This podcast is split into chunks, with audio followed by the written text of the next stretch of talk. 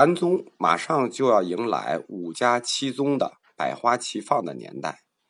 如果前面课程里的历史人物和概念没理清楚，后面可能就会更乱。因为我们的课每堂都比较长，然后里面的知识点又很多，所以它肯定不会像鸡汤那么有营养和容易吸收。从播放量看呢，最后这几课只有几百的收听量，所以我们就先暂时等一等没追上进度的同学，过一两周再更新。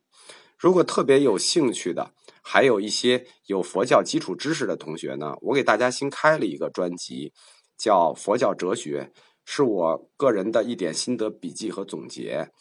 嗯，水平有限，愿意听的呢可以自己找一下。喜欢历史的同学也不要着急，嗯，净土宗、华严宗、天台宗、律宗，历史还很漫长，我们可以慢慢的讲。